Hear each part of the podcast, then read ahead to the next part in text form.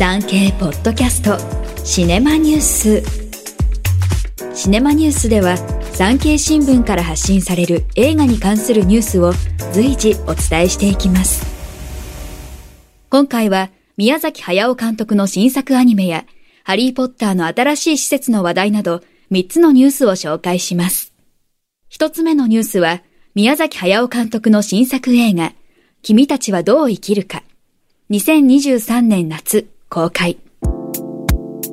配給元の東宝は、81歳になる宮崎駿監督の長編アニメ映画、君たちはどう生きるかを2023年7月14日に公開すると発表しました。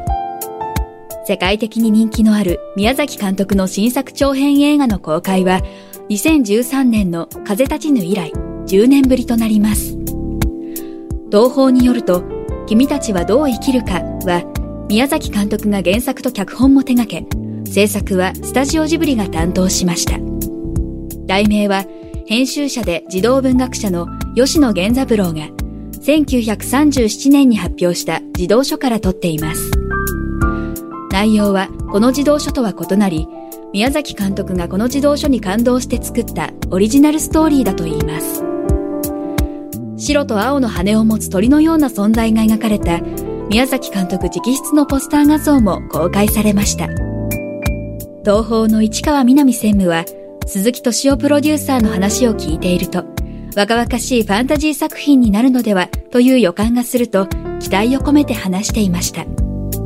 二つ目のニュースは豊島園跡地のハリーポッター施設2023年夏に開業。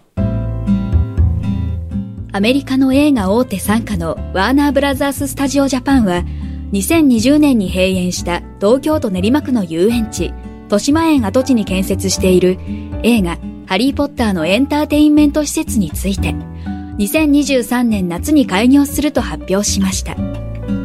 ロンドンに続き世界で2番目。アジアでは初のオープンとなります。開業するワーナーブラザーススタジオツアー東京。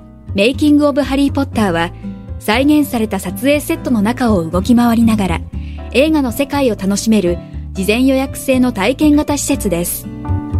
ロンドンの施設は10年前の開業以来1600万人以上が訪れ、今も予約困難な状況が続いています。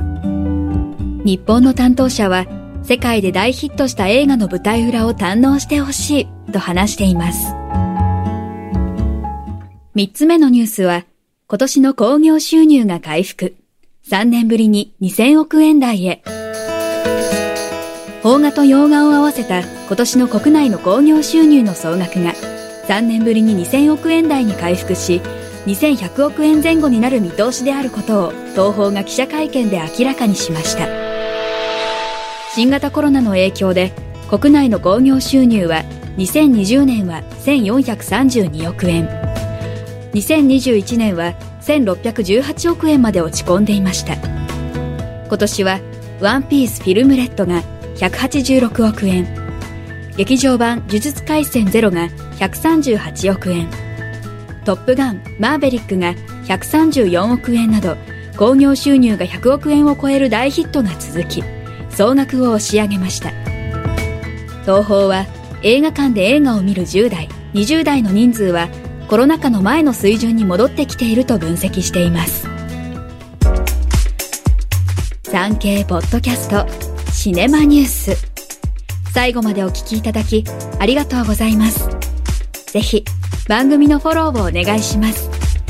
ナビゲーターは徳重みどりでした。